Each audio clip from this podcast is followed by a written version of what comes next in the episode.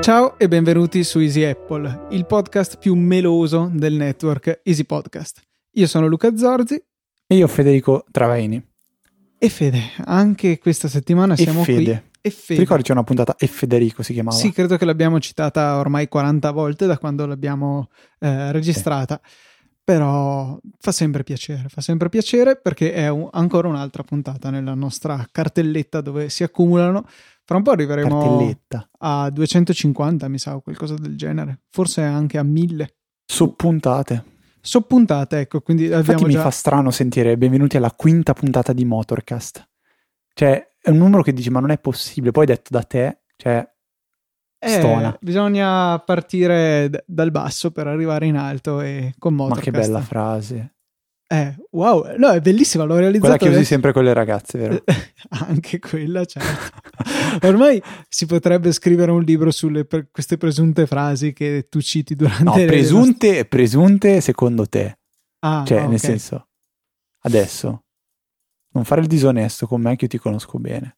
Questa puntata non abbiamo però la diretta né su Meerkat né su Periscope, magari poi parliamo anche di questa applicazione, per il semplice motivo che non siamo fisicamente insieme a registrare, per cui non avrebbe senso vedere solamente uno di noi, per cui vi dovrete accontentare delle nostre brutte voci anche se ci seguite in diretta. Anche perché quella dell'altra volta non abbiamo idea di cosa sia saltato fuori, cioè non abbiamo proprio avuto modo di capire se è venuta fuori una cosa decente o no.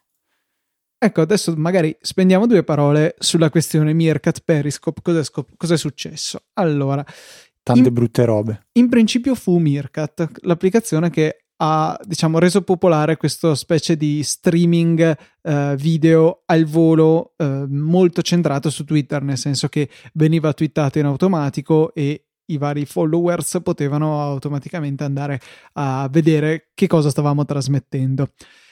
Una delle funzionalità dell'applicazione era la possibilità di automaticamente andare a seguire i propri follower che, no, anzi, le persone che già si seguivano su Twitter e che eh, erano su Meerkat, per cui si facilitava eh, la creazione, insomma, di una rete di contatti anche su Meerkat. Lo scoprimento di contatti. La scoprizione di contatti però poi è stata inibita da Twitter eh, perché... Stranamente, tra l'altro. Stranamente, certo, aveva comprato un concorrente che ancora non era stato lanciato. Il concorrente in questione è Periscope, che è uscito la settimana scorsa e eh, sembra funzionare bene, funzionare anche meglio di Meerkat.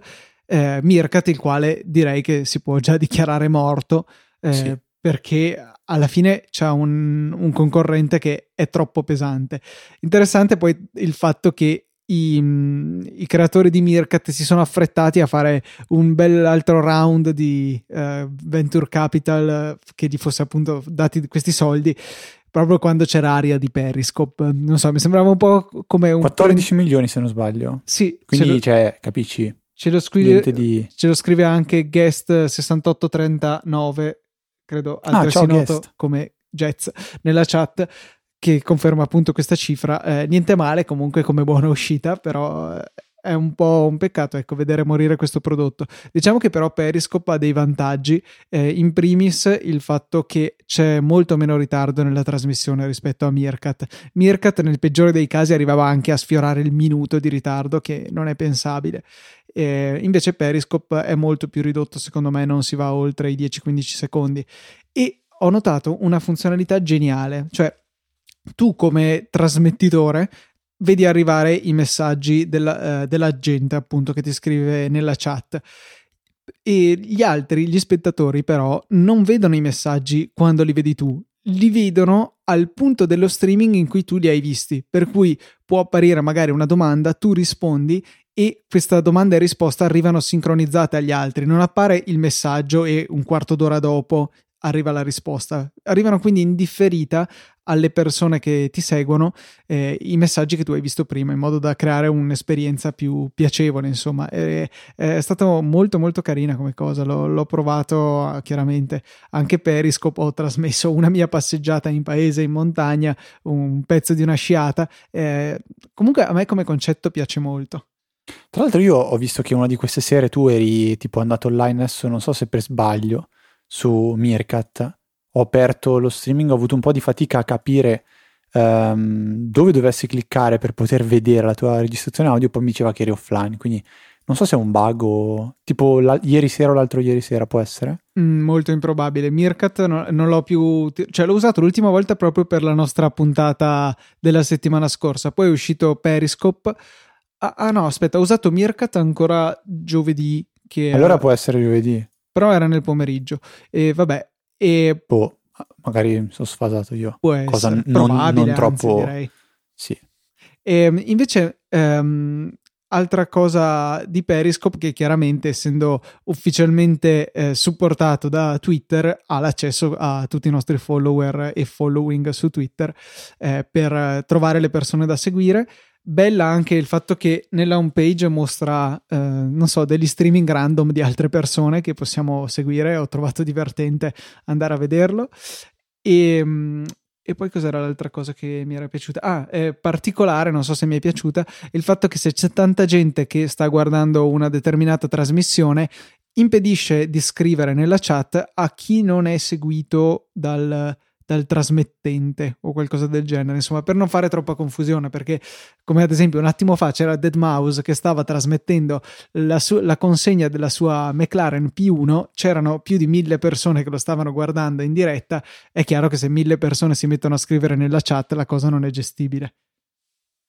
Decisamente. Beh, questa è una cosa abbastanza intelligente, una sorta di restrizione mirata.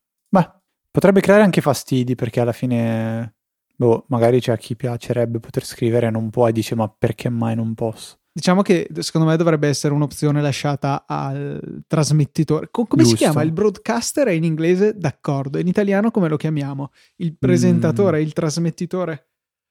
Il presentatore cameraman. direi. Il cameraman, ok. Vabbè.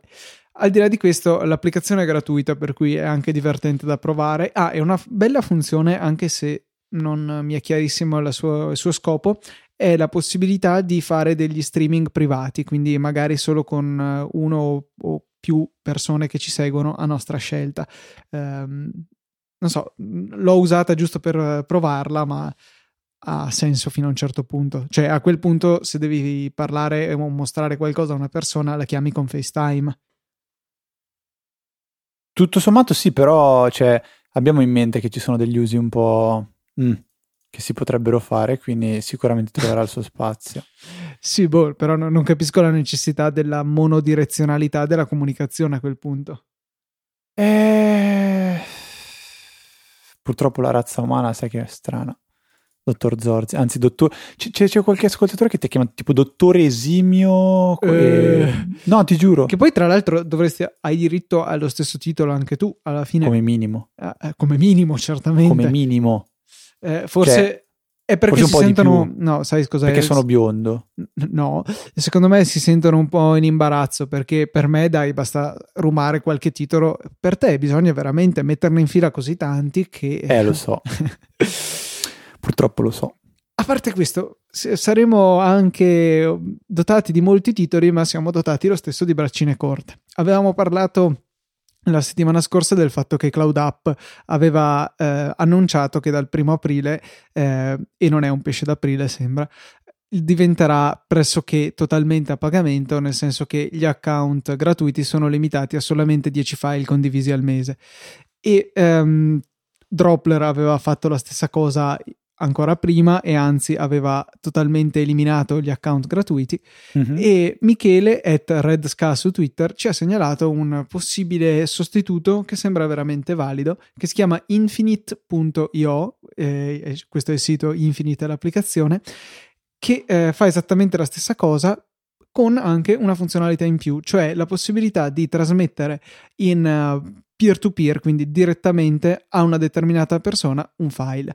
Eh, dobbiamo ancora provarlo per bene io e Fede, ma potrebbe essere molto comodo quando dobbiamo scambiarci le registrazioni per le puntate di Easy Apple, perché attualmente lo facciamo tramite Dropbox. Il problema è che su Dropbox ci sono due fasi separate. La fase in cui magari Fede carica la sua registrazione, che è un processo no, chiaramente abbastanza lungo, e poi il processo, la fase in cui io vado a scaricare da Dropbox il file che è stato completamente caricato. Quindi diciamo che il tempo di download è tutto sprecato, se vogliamo, perché avrei potuto prenderlo pezzo per pezzo. Con Infinite dovrebbe essere possibile proprio questo, quindi uno scambio diretto del file, chiaramente qualora i due computer siano contemporaneamente online. E in più c'è la funzionalità classica di upload di un file senza limiti di dimensioni, senza limiti di eh, numero di file condivisi e qui è da vedere per quanto potranno continuare a offrire gratuitamente questo servizio, ma eh, sembrano essere online da più di un anno ormai.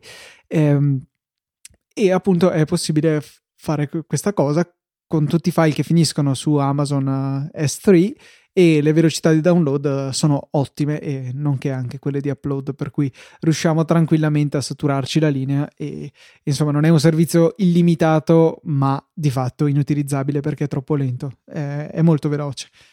L'applicazione ha lanciato oggi, noi stiamo registrando il 31 marzo, eh, la sua versione ufficiale per iOS e Android dopo un lungo beta testing e, e è anche interessante il fatto che racchiuda una funzionalità simile a quella di InstaShare, cioè la possibilità di scambiarsi in rete locale dei file ehm, tra dispositivi dello stesso proprietario, diciamo.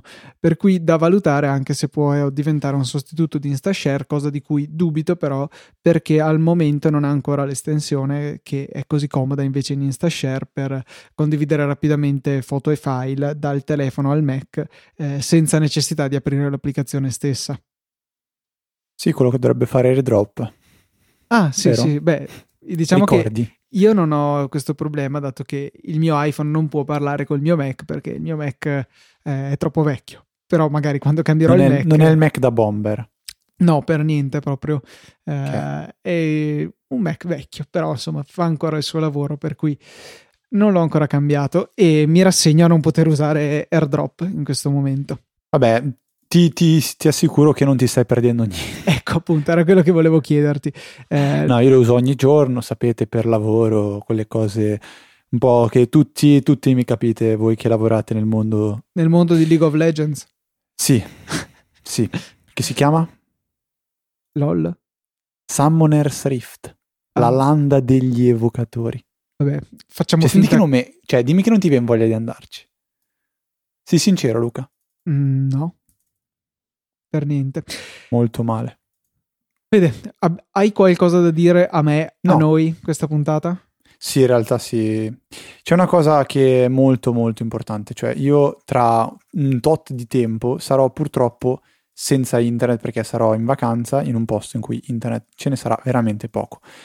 E uh, io ultimamente sto facendo un uso smodato di YouTube, quindi avrei la necessità di poter almeno nella hall dove internet c'è, non so quanto andrà, ma apparentemente dovrebbe esserci, appunto di scaricare dei filmati da YouTube da potermi vedere poi offline quando sono um, magari in stanza o non ho altro da fare. Quindi al di là di tutto il background, la, quello che avevo bisogno di fare era scaricare dei file da YouTube, punto. Ovviamente video, cosa che tra l'altro si può sicuramente fare. Eh, ho provato a pensare un po' al modo per farlo, ho cercato un'applicazione in particolare, YouTube Video Downloader, quelle robe lì che si cercano su, su, sull'App Store, ma poi sono incappato in un sito internet che devo ammettere essere uno dei miei preferiti, tra l'altro um, è scritto dall'amico, penso amico di tutti, Aranzulla. Aspetto Aspetta, i grilli. Esatto, stavo cercando esatto, stavo aspettando i grilli. Perfetto. Prego, puoi Che io in modo abbastanza incredibile ho apprezzato, nel senso che scritto nel solito modo all'Aranzulla, pieno di porcate a destra e a sinistra, però diceva una cosa che io non, non conoscevo. Come scaricare e, uh, video YouTube gratis, PC, Mac, no. free. Di solito i titoli sono robe di questo genere, cioè le stesse cose che scriveresti su Google. No, no, no, questo era... No, ok, mi sa che era una cosa del genere. Ritratto tutto, mi sa che era un titolo simile. Poi No, no, non voglio neanche recuperarvelo perché non dovete sapere né chi è quella persona e neanche possibilmente uh, leggere, semplicemente perché mi sta antipatica, quindi non penso di, di star uh, rischiando nessuna querela per, per, quello che sto dicendo. Comunque, che, che, di che applicazione sto parlando? Di Workflow. Workflow è un'applicazione di cui spesso ci avete parlato e, e ci avete chiesto cosa ne pensate, l'avete mai utilizzata? Allora ho detto, va bene, mi, mi, sacrificherò, questo è il momento migliore per poter provare questa applicazione e poterne magari uh, dire qualcosina in puntata. Allora, Workflow io non l'ho veramente usata, ho semplicemente scaricato l'applicazione, l'ho acquistata, costa se non sbaglio 4 euro, forse 5, e successivamente mi sono uh, messo a cercare il workflow che mi interessava, che era una workflow che ho trovato tra l'altro non all'interno dell'applicazione, ma um, sul sito di workflow, cioè ho dovuto andare su workflow.qualcosa, o meglio il sito ufficiale di workflow, cer- che mi ha rimandato alla pagina ufficiale della community che è su Reddit, è, un, è una sezione di Reddit, e lì ho cercato ehm, il thread relativo a YouTube e c'era un ragazzo che ha postato dei workflow per poter scaricare video da YouTube. Dall'applicazione, da, dall'iPad, scusate, ho visitato questa pagina eh, che mi ha permesso di aprire direttamente il workflow all'interno di, um, di workflow, appunto, scusate il gioco di parole, e uh, utilizzarlo immediatamente. Quindi non ho idea di come si costruisca quel workflow, però funziona benissimo. E come funziona? Da uh, Safari o da una qualsiasi altra applicazione che permetta di aprire di condividere de- degli URL uh, tramite il, il, um, lo share sheet or- di iOS, quello integrato, quello integrato, posso praticamente richiamare il workflow e in automatico il, il, video viene scaricato, viene mostrata anche una barra di progresso del download, quindi è una cosa fatta veramente, veramente molto bene. E um, una volta terminato il download viene aperto in quello che Workflow chiama Quick Look, ovvero una specie di visualizzatore um, molto, molto sempliciotto. A questo punto si può riaprire, riaprire, il file salvato, quindi il video, in un'applicazione o addirittura nel, eh, tra le immagini e quindi salvare proprio il video all'interno del rullino fotografico. Forse volevi dire il video. Il video, scusate, avete ragione, questo capita, fare questo errore di pronuncia. E quindi è una cosa veramente molto comoda. Io eh, ovviamente non l'ho salvato in immagini, ma l'ho salvato in Infuse, che penso conosciate tutti molto bene. Spero, altrimenti mazzate. No, non, non conosco questo. No, allora Luca Zorzi, per favore.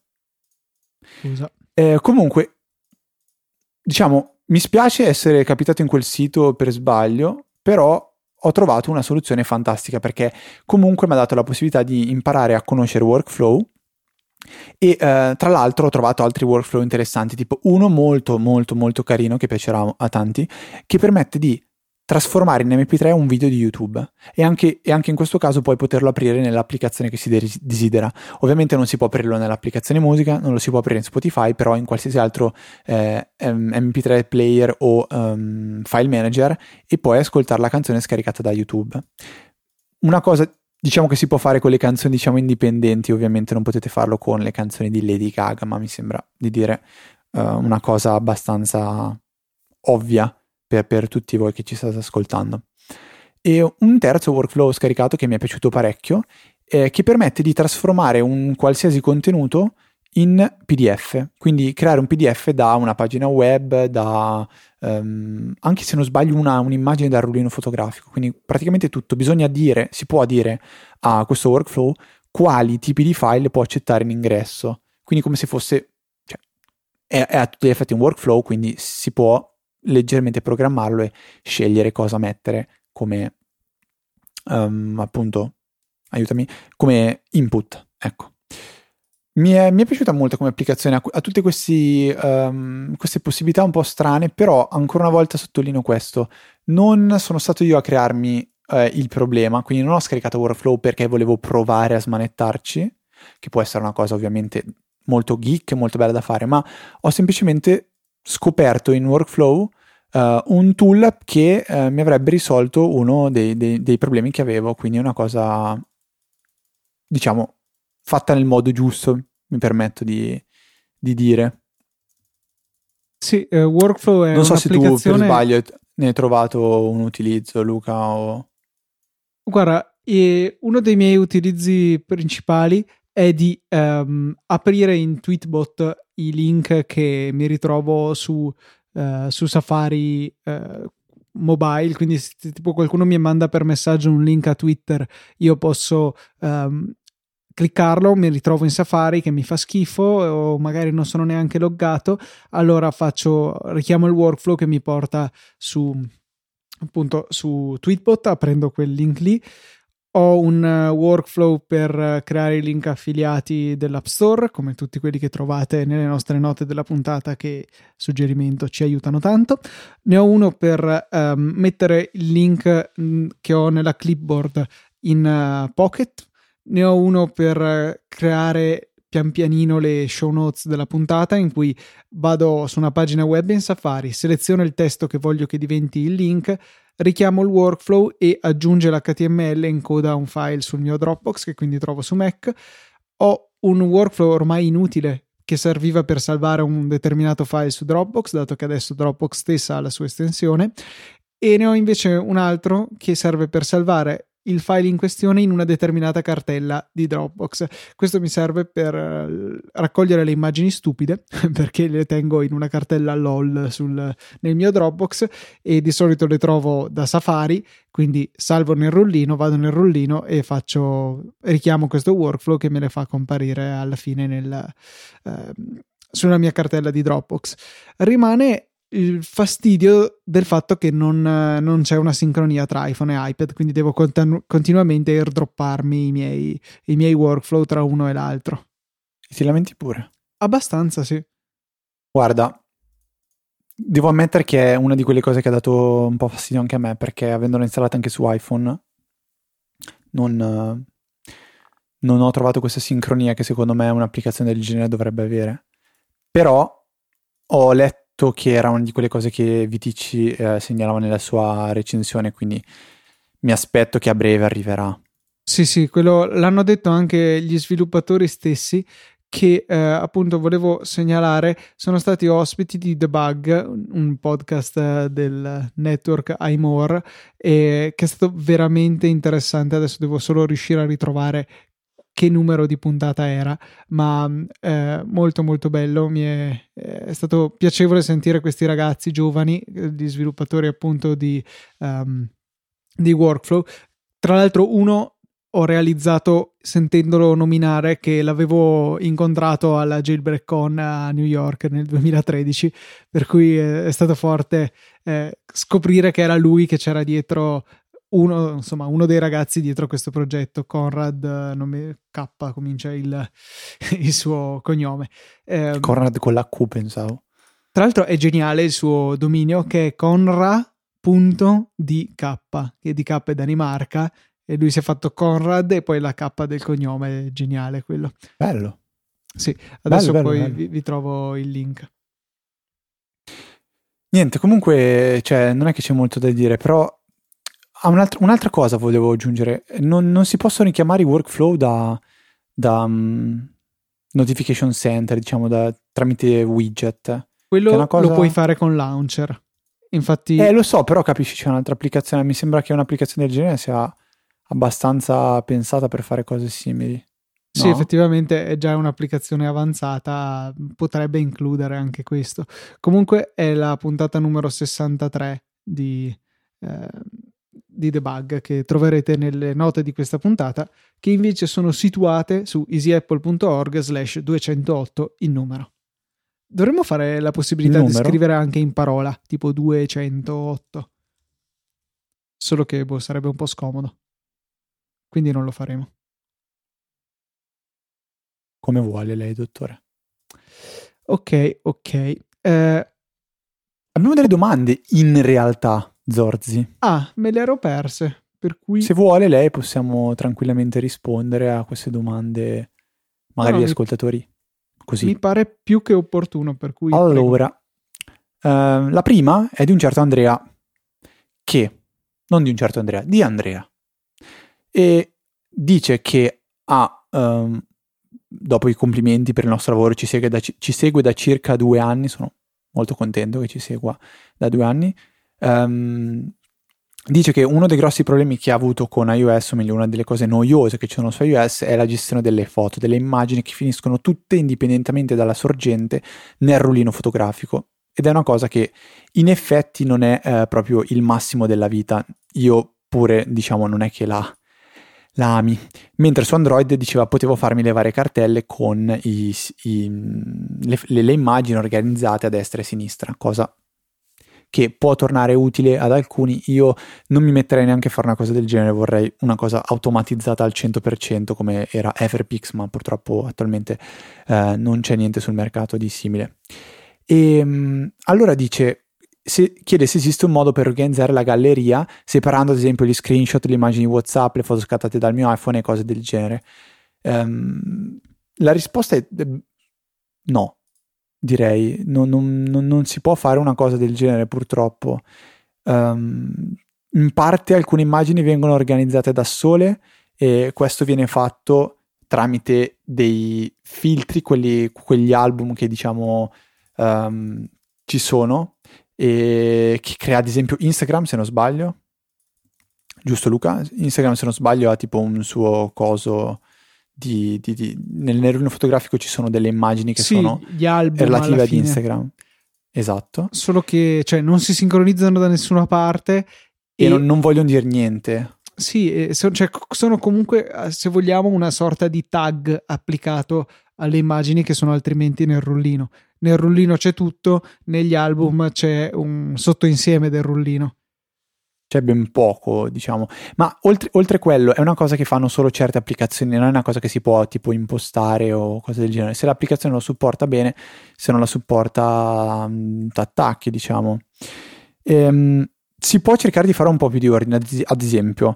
Uno dei problemi che diceva Andrea di avere è quello eh, relativo alle, alle immagini che arrivano da WhatsApp. Allora, Probabilmente già lo sai, però te lo ricordo. È possibile disattivare il salvataggio automatico delle immagini su WhatsApp all'interno le immagini che si ricevono su WhatsApp all'interno del rullino fotografico.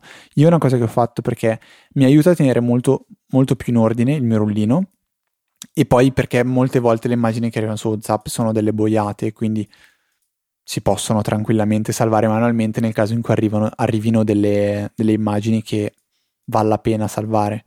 Um, Instagram abbiamo detto che fa questo e forse anche qualche altra applicazione che eh, serve per il photo editing, ad esempio, che permette di creare questa specie di mh, mm, filtro.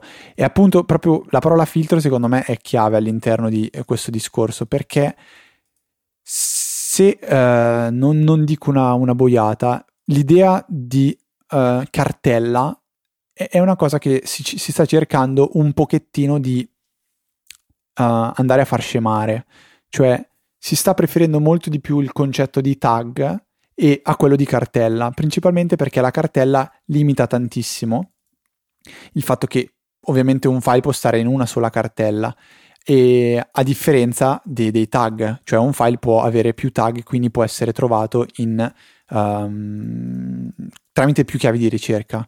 Quindi se io ad esempio ho un file che c'entra sia con l'università ma sia con, che cacchio ne so, LaTeX, ecco, questo potrebbe essere un ottimo esempio, non posso assolutamente tenere, um, diciamo, la, la, il file sia nella cartella dei file di LaTeX sia in quello dell'università. Devo fare una scelta e capire se metterlo da una parte o dall'altra.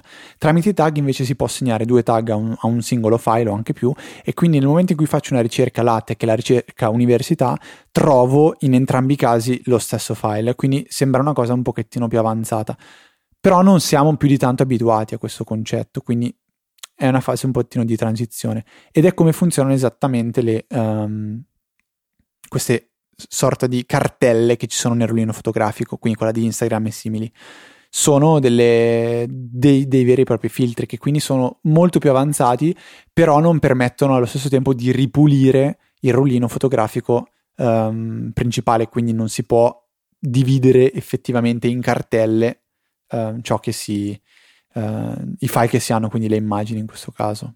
A proposito so di rullino, non so se abbiamo mai parlato di Flick, Fede, l'applicazione che sfruttando Non ho idea di cosa sia. sfrutta le API di iOS 8 che consentono alle applicazioni anche di eliminare le, ehm, le foto. Per cui ci mostra una dopo l'altra le varie foto che abbiamo nel rullino. Noi le buttiamo verso sinistra se vogliamo buttarle, verso destra se vogliamo tenerle. E quando arriviamo in fondo al rullino, o comunque alla fine delle foto che non avevamo ancora spulciato, vengono, ci viene consentito di eliminarle. È molto non abbiamo comodo. parlato in una puntata che, se non sbaglio, ne aveva parlato Diego? L'aveva twittata Diego Petrucci? Può essere. Poi, mi ricordo un'applicazione del genere. Ad ogni modo, vale la pena insomma di ripetere che c'è questa applicazione. Come pure vale la pena di dire che non, ab- dire che non abbiamo detto eh, la settimana scorsa che Instagram aveva lanciato una nuova applicazione che si chiama Layout, Ah. Che eh, serve per fare i collage. È una specie di diptych eh, made by Instagram che è gratuita, è molto efficace, funziona bene, è carina. Vale la pena di provarla se non avete mai uscito i soldi per Diptych. Ripetimi il nome di quella di prima delle immagini. Flick, F-L-I-C, Ok. che adesso sto andando a vedere, dovrebbe essere gratuita. No, 1,99, però, cioè, soprattutto se non siete soliti svuotare a mano il, eh, il vostro rullino, può, ess- può aiutarvi ecco, a Pensavo il tenere portafoglio, stessi per ordine. dire, non so perché. Ehm, cosa volevo dire poi? Ehm, ah, sempre a proposito di Instagram, su Hyperlapse ho scoperto, eh, leggendo un articolo di David Sparks, che Ah, io stai per dire una cosa che non altro, bisogna dire. eh, che c'è una cosa, per cui potete cercarla. David Sparks, Ma no, dilla, non penso sia un grosso problema. non dai. credo che saremo, non saranno i nostri milioni di ascoltatori a cambiare le sorti di questa funzione. Praticamente, se voi fate quattro tap rapidi con quattro dita mentre siete nella schermata principale di Hyperlapse, potete ehm, accedere a un menu segreto dove potete cambiare la, ehm, la risoluzione portandola da 720 a 1080, cambiare i fotogrammi al secondo e ehm, avere la possibilità di accedere anche a un ulteriore range di velocità. Il menu segreto. Però non ditelo a nessuno. No, vabbè, è una cosa che mi dicevi tu qualche giorno fa, una cosa che è molto simile a quando era stato scoperto il menu, diciamo, segreto di, eh, di Tweetbot che permetteva di attivare, e attenzione, che scoperta pazzesca, di, di attivare il, um, lo streaming anche in, in 3G, quindi niente di che. Però Era tipo fare triplo, ta- no, tra- tap con tre dita da qualche parte, non mi ricordo neanche dove. e diciamo che poi il, ehm, il- la presenza di questo menu, una volta che era diventata ben nota, è, stato, è stata eliminata, cioè magari c'è ancora, ma chissà come ci si accede. Comunque era in fondo alle Sì, sarà, impostazioni immagino. continui tap a due dita. Erano. Non, mi- non mi ricordo quanti bisognava farne, bastava comunque Io continuare. mi ricordo un tap a tre dita sul... Ah, no- sì, hai ragione, scusa, non ti ricordi quanti, giustamente. Quanti, non quante dita. Ok. Ok. eh, Direi che possiamo andare avanti con le domande. Vadi, vadi. Allora, altre domande sono da Nuccio che dice, ehm, ah, prima ci ringrazia per averci attaccato questo virus che costringe a provare le app che noi consigliamo. E questo, ok, però noi non vi mettiamo nessun virus, nel senso tutto legale, quindi non ci accusate per favore, siamo buoni amici, per favore, bravi. E dice che eh, lui vorrebbe tanto anche abbandonare Windows sull'ambiente di lavoro, però non può. Dice anche che ci sono però delle cose che su Windows ci sono e che gli piacciono, ma su Mac non si riescono a fare, tipo cancellare automaticamente i file nel cestino più vecchi di un certo tempo, limitare la quantità di spazio usata dal cestino. Secondo me, Luca, tu sai già la risposta. Io ti dico due cose veloci, poi tu argomenti. Secondo me, il primo è Clean My Mac, che permette di monitorare la dimensione del cestino e quando questa supera una certa dimensione si può svuotare. La seconda è invece utilizzare Hazel, che sicuramente permetterà di monitorarlo e di attivare anche delle, delle regole un po' più specifiche. Bravissimo Fede, mille punti hai guadagnato. Sto guardando proprio adesso le impostazioni di Hazel eh, che ha la sezione cestino e ci sono due opzioni principali.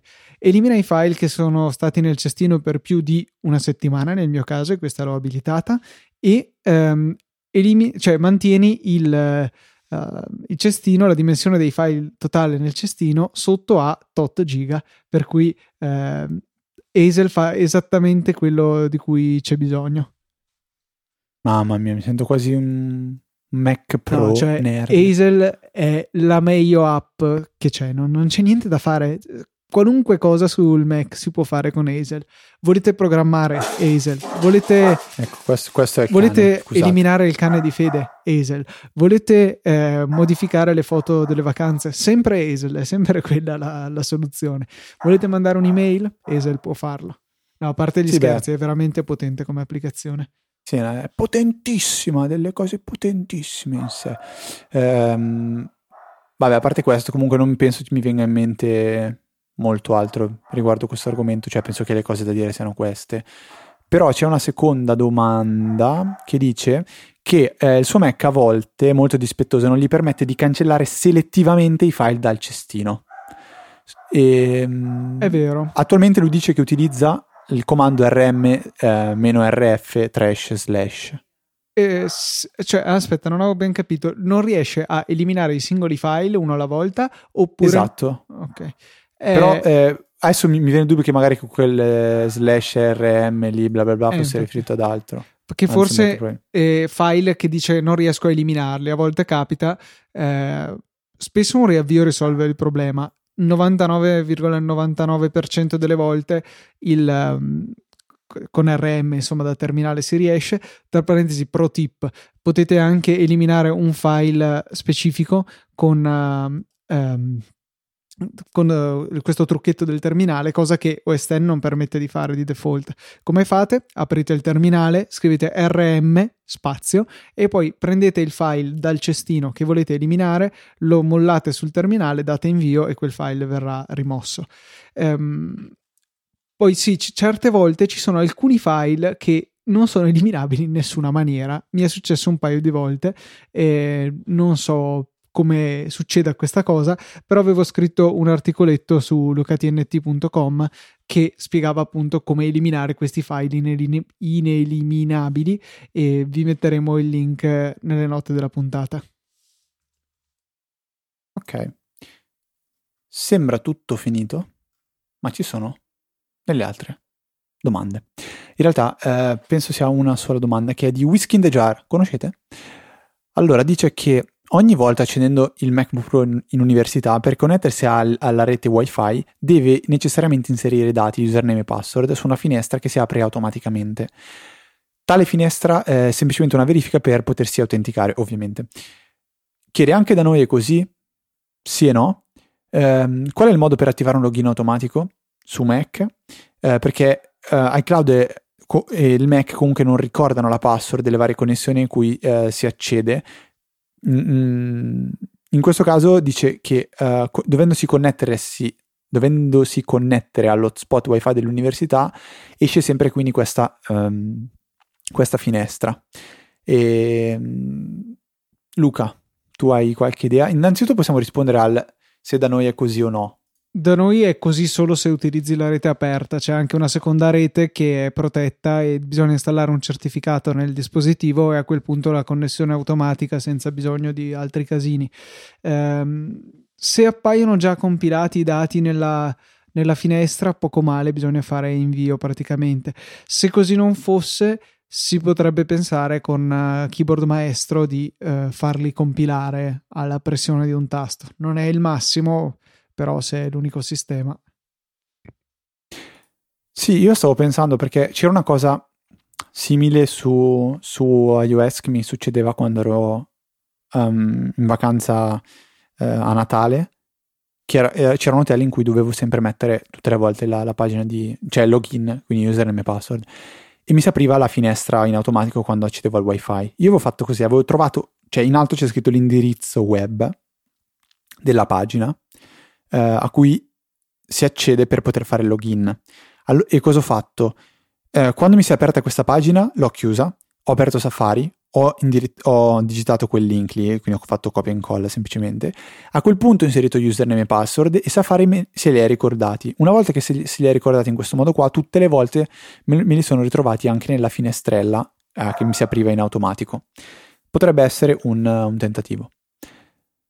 Mentre c'è uh, una seconda domanda che è, è, è, è, guarda la citazione, è l'egregio dottor ingegner professor Zorzi potrebbe rammendare la procedura per poter disattivare l'apertura automatica di anteprima per ogni santo PDF scaricato. La so io, non serve essere egregi dottori, ingegneri, professori, la sa anche un povero bestiolino No, niente, sono anche dottore ingegnere, quindi silenzio, muti tutti. Allora, si fa semplicemente così, si apre Safari e per aprire Safari potete cliccare sulla icona di Safari, questo non serve essere ingegneri per poterlo fare. Dopodiché si aprono le preferenze di Safari. Ovviamente io ero su Google su Drive e Command virgola non era più il tasto per aprire le preferenze. Si va in che cavolo è? Vediamo, vediamo che lo trovo in generali e in fondo c'è Open Save Files After Downloading, quindi aprire i file sicuri dopo il download e poi c'è scritto in piccolo i file sicuri sono film, foto, suoni, pdf, documenti di testo e zip. Voi togliete la spunta a quello e il gioco è fatto. Sì, quella è un'opzione veramente che non dovrebbe essere in Safari. Mm, sì, non, non, la condivido più di tanto. Uh, Carlo, siamo già 40 minuti. Quindi possiamo anche chiudere sì, solo dopo un, voglio... un, piccolo suggerimento. Vai. vai. Eh, il mio no, suggerimento io... eh, ok, okay allora vai. ci parliamo sopra per il resto della allora, puntata. senti, fai quello che vuoi te, parla te e basta, sto zitto. Allora, il suggerimento è mh, pre- fregato proprio brutalmente dall'articolo sulla salute di Federico Viticci, di cui vi avevamo parlato qualche puntata fa. L'applicazione in questione si chiama LARC, la cui icona è una fogliolina verde, che è già un motivo per uh, scaricare l'applicazione. Cosa fa l'ARC? Va a vedere tutti i dati che sono presenti nell'applicazione salute health di iOS 8 e ci dà delle informazioni circa su quanto abbiamo dormito, quanto eh, uh, attività fisica abbiamo fatto, vuole anche motivarci a fare di più e, e a dormire il giusto. Insomma, è, è forte perché ha un'interfaccia che eh, ci fa sembrare di conversare con, eh, con un, un'intelligenza artificiale. Di fatto è una cosa molto eh, intelligente, secondo me, mascherare i momenti in cui l'applicazione sta elaborando i dati con ehm, eh, con il fatto che invece ci sia una personcina che sta scrivendo dall'altro lato dell'applicazione. È molto carina, molto simpatica e mi ha permesso di vedere anche il sonno che normalmente non, non tracciavo e lui di fatto va a vedere quando è stata l'ultima volta che è stato usato l'iPhone la sera e la prima volta la mattina, per cui diciamo che si fa una, una stima di questo genere che funziona bene se l'ultima cosa che fate prima di dormire è mettere giù il telefono e la prima cosa che fate la mattina è tirarlo su. Diciamo che per me non è proprio l'ultimissima prima di dormire né la primissima appena mi alzo, però è già un, una buona indicazione e comunque ci dà la possibilità di andare a modificare l'ora di sveglia e l'ora di andare a dormire eh, quando lo apriamo per la prima volta la mattina, per cui è comunque abbastanza ragionevole come indice del nostro sonno. L'applicazione è molto molto carina, ci sono dei grafici per cui non credo di dover dire altro. Guarda che Peppiniello in chat ha scritto che non si, non, non si è perso il nome dell'applicazione, se puoi ripeterlo. L'ARC, L-A-R-K. Ok. Io invece volevo dirvi una cosa che però finisce oggi, quindi è solo proprio per queste ultime tre ore e mezza del 31 marzo e per gli ascoltatori della diretta. Vodafone ha lanciato una promozione fantastica. Per 10 euro al mese, senza alcun tipo di vincolo contrattuale, avrete la possibilità di avere una scheda dati con 7 GB di internet LTE. È una cosa pazzesca. Io attualmente pagavo 9,90 per 3 giga, mi è stato offerto a 10 euro, quindi 10 centesimi in più, 4 GB in più. Ci ho pensato un po', eh. Dovevo fare la matematica 7 meno 3. In più 6 mesi di Spotify gratuito e poi la possibilità di rinnovarlo a 7 euro al mese anziché 10. Quindi è un'offerta, secondo me, pazzesca. Finisce oggi. Io l'ho scoperta praticamente quattro giorni fa, non ho avuto modo di dirvelo in puntata. Mi spiace se state ascoltando eh, in differita, quindi tramite podcast. Eh, probabilmente Vodafone la rinnoverà perché da quel che mi è stato detto è già stata rinnovata, quindi è rinnovata nel senso di essere stata prolungata. Spero veramente succeda. A me dovrebbe arrivare a giorni la, la scheda SIM, vi viene spedita via posta. Ah, è un'offerta che si può attivare solo online. Quindi se volete farlo, fatelo istantaneamente. Io l'ho fatto, tra l'altro, vabbè, fantastico perché ovviamente mi viene chiesto quando vuoi che ti venga consegnato il pacco? Ti va bene questo giorno? Mattina o pomeriggio? Tu specifichi, poi dici ok, perfetto, ordine concluso, passano 15 minuti, arriva la comunicazione, ci spiace ma l'ordine è stato spostato, ti arriverà quest'altra ora. E allora cosa me lo chiedi a fare? Boh. Misteri, Fede.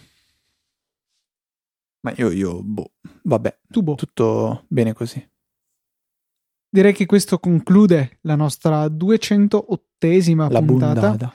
e eh, si conclude con eh, il solito eh, ricordino, la solita raccomandazione che se venite sul nostro sito su easypodcast.it in fondo alle note di ogni puntata trovate dei bellissimi bannerini che vi riportano a Amazon e all'App Store e certe volte linkiamo anche prodotti su entrambi questi negozi online. Ebbene, questi link ci aiutano veramente tanto se voi li cliccate e andate ad acquistare prodotti o applicazioni da quei link, anche prodotti o applicazioni che non siano linkati, ci arriva comunque una piccola commissione che non fa aumentare il prezzo per voi, ma eh, ci, appunto, ci aiuta tanto nel sostentamento quotidiano di Easy Apple, di Easy Podcast, di Motorcast e di tutti gli altri podcast del nostro network. Ci sono poi anche le donazioni che sono ancora più direttamente efficaci e che trovate nella sezione supportaci sempre di easypodcast.it e che vi consentono di mandarci una donazione singola oppure ricorrente trimestrale 10, 15 o 5 euro in un ordine casuale in cui le ho dette. O 18.000, eh? Cioè non... Sì, sì, beh, con le singole volendo, sicuramente. Volendo si può, eh? Non vi tirate indietro, se per caso avete vinto la lotteria, noi. Comunque, se eh, avete delle eh, domande da porci o... Dei porci da domande. dei porci da domande, mi piace. La scorsa volta hai detto io da scrofe e, e i grilli sono partiti. Adesso tu dici sta cosa e non partono i grilli. Com'è sta storia? Ma non funzionano, si sono rotti. Si sono rotti? Ok. Comunque potete contattarci tramite l'account di Twitter, che ormai penso tutti conosciate, che è easy underscore apple. Potete scriverci via email all'indirizzo info.easyapple.org o andare sulla pagina di Facebook, che è facebook.com slash easypodcast. E direi che anche per questa 208esima puntata, ti piace come termine? Sì. È tutto, un saluto da Federico. Un saluto da Luca. E noi ci sentiamo, anzi voi probabilmente, e non io, vi sentirete settimana prossima di venerdì, se non sbaglio, ore, se non sbaglio 17, e se non sbaglio lo show si chiama Easy Apple.